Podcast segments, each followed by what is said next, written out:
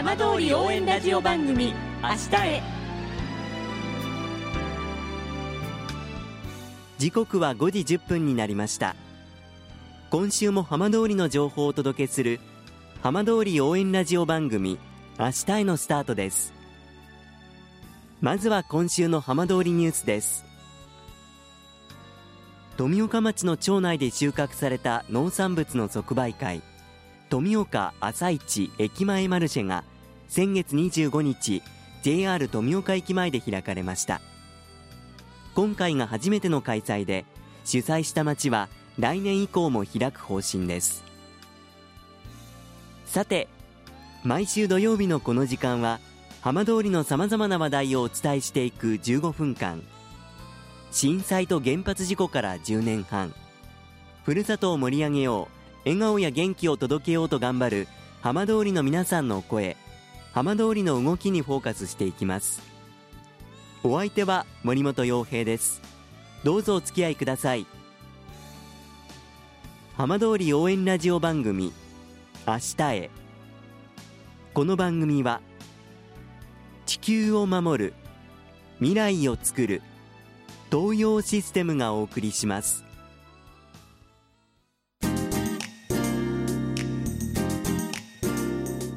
代わっては浜通りの話題やこれから行われるイベントなどを紹介する浜通りピックアップです。飯舘村では村の方言をまとめた本が誕生しました。今週はこの本をまとめた渡辺藤夫さんにお話を伺います。渡辺さんよろしくお願いいたします。はい。あのこの度飯舘の方言をまとめた本を出版されたということなんですけれどもかなりたくさんの方言が集められているということですがどのぐらい載ってるんでしょうか？えっとね900強まあ戦後にちょっと足んないぐらいです飯舘だけでそれだけの方言があるんですね。はい。えっとね昔あの俺はあの洗濯屋だったもんですから、ええ。あの年配の人年寄りと話す機会が結構多かったんです、ええ。でまして俺あの飯舘生まれの飯舘育ちなんであの大体のことは分かりました。分かってます、ですがその年配の人と話すとあれ？この言葉って聞いたことないななんていう言葉が出てきたりしたんで、ええ。その時はあの、うん、まあ御用聞きですからその場でメモを取ると年配の方々あの話してくれなくなるんですよ。そうなんですか。うんそういう時はあの車に帰ってから、ええ。ああの言葉を俺知らなかったなっていうのはメモをして、ええ。あの置きました。じゃあずっとそういう形でこう書き留めていらっしゃったんですねそうですはい。でどうして、まあ、今回この本という形で出版されようと思ったんですか？はい。えっとあのまあ今言ったようにあの洗濯屋をやってた時にあの飯舘の方言って優しくてあったかくていいなっていうふうに思ってました。はいでいつか本にしたいなっていうふうには思ってたんですよ昔から。ですが、うんと震災になって震災になってからはあの皆さんほら避難しなしたりして一時時バラバラになったもんですから。ええ。そんな時に方言があったらいいなと思って去年の今頃ですか？はい。その頃からじゃあやりたいまとめてみようと思ったんです。まあ、はい。時間もできたことですからえそんなんで、うん、と始めたんですがえはい。うんあの実はみんな知事知事になっててあのもし方言集があったりしたらその方言集をきっかけに、ええ。昔のことをこう懐かしんでくれたりそれからあの言葉あーあったよなってこう友達同士で話してくれたりするんじゃないかなそんなふうに思ってあの方言集あ書きましたっていうかまとめてみました。あの手元にその本が今あるんですけれども、はい。あの開くとまずカラーの写真で農機具ですとか、はい。それから昔のこれ言いたての光景ですか？写真がたくさん載ってますね。はい、あの写真とイラストを入れたんですが、ええ。あの方言集言葉だけだとあの皆さん途中で飽きてあこんな言葉あったなだけで終わってしまうのかなと思ったもんですからえ。飯舘の方言あの飯舘の写真を入れたりするとあこの風景俺見たことあるとかほらあの公園っていうか山から全景を撮った写真があったり、ええ。から子供の写真を載っけたりしたんです、はい。であの途中途中に写真とか挿絵を入れると結構皆さんあれ？この写真この絵なんて思ってくれて、ええ。飽きないで読んでくれるのかな見てくれるのかなと思ってそんな写真とか挿絵も入れました。これ実際に全部これ渡辺さんが撮られた写真なんですか？はい。えっとね写真はね昔からあのあった写真とか、ええ。うんそれから挿絵はあの昔あの俺あの PTA の役員やってたもんですから、ええ。その時にあの学校の先生が絵の得意な先生がいたんで今度方言集こんなのを作りたいんですがこの方言の言葉に合ったこんな絵を描いてくれないかってお願いしてそええ。うやって描いてもらった絵です。挿絵ですあの実際にこう本ページめくっていきますとこれ実際にこれ「あ」から順番に50音順にはい。あのたくさんこれ方言、まあ、辞書のような形ですよね。はい、あのわざと「あ」から書いて、ええ。あのとこには「あ行」であるんですがそのあのとこにも面白くうん書きながらちょっとしたきっかけあの引っ掛けっていうのがあります。例えばええ「あ」の部分なんですがはい「あのおせでくんにがなおらいの孫に気がっちゃんだ。私は今住んでる川俣町で生まれたんだけどお父さんはお前のふるさとは飯舘村だって言うんだよ。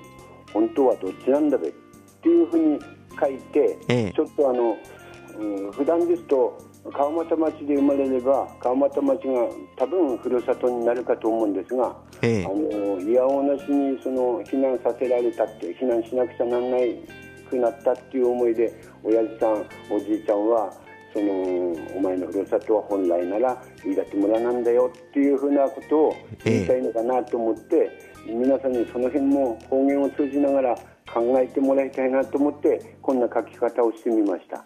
あの言いたてのイラストがあって、まあ、その横にこう言いたての皆さんのこう思いをある意味こう代弁するような形でこう方言のはい文章が入ってるわけなんですね。はいあの方言のこの「あ」から順番に見ていきますとこう、はい。まず方言の、まあ、単語というか言葉があって、はい。それぞれにこう細かく例文も載せられてかなりこれ工夫されてますね。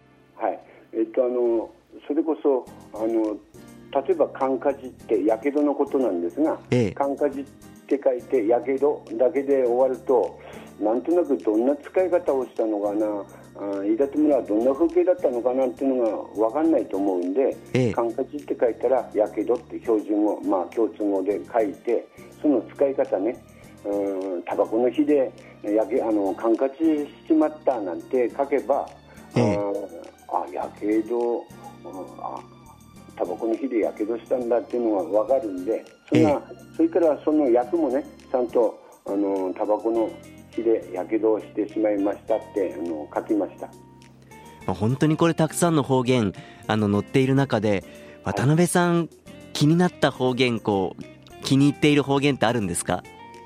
ええあの例えばあの町っぽいとかね眩しいことを町っぽいって言うんですが、はい。そんなこととかあとは頭内あの大きいさつまいさつまいもなんか掘った時に子供が「ああ頭内やさつまいもだな」なんて言ったのを聞いた覚えがあるんでそんなことを書きました、それからあとはあのちょっとあったかい言葉で「ぬぐい」とかね「はい。方向面」っていうのは暖かいとかあの暑いことを指すんですが、ええ。そんなことも書きましたそれからあのやんだくなるあの嫌になることをやんだくなるっていうんですがええ。この仕事は、うん、きついからやんだくなるなとか そんな使い方をうんのことも書いてみました。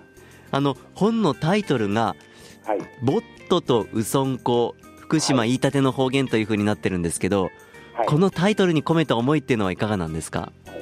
あのーまあ夫とウソンコって大体似たような言葉なんですが、ええ。ボットもウソンコもちょっとした間違いのことを指すんですよ。ええ。それで子供たちが遊んでてあのゲームなんかやってて今のちょっと間違った時は今のボットねもう一回やらせてとかね、ええそんな感じのあったかい言葉だと思うんですよ。ええ。そんなんであのこの言葉あの本の大事にしてみました。まあ本当にこの本がきっかけで、まあ、いろんな反響もあったというふうに伺いましたがあの、はい、ぜひこの本手にしてみたいあの興味があるという方はどうすればいいでしょうか？えあのー、問い合わせさえしていただければあの私送ります。どちらにご連絡すればいいでしょうか？090-7568-7392です。今日は渡辺さんどうもありがとうございました、はい、はい、ありがとうございます浜通り応援ラジオ番組明日へ。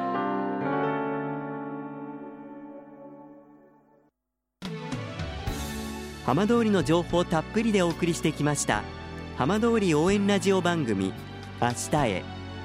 放送した内容は一部を除きポッドキャストでもお聞きいただけます。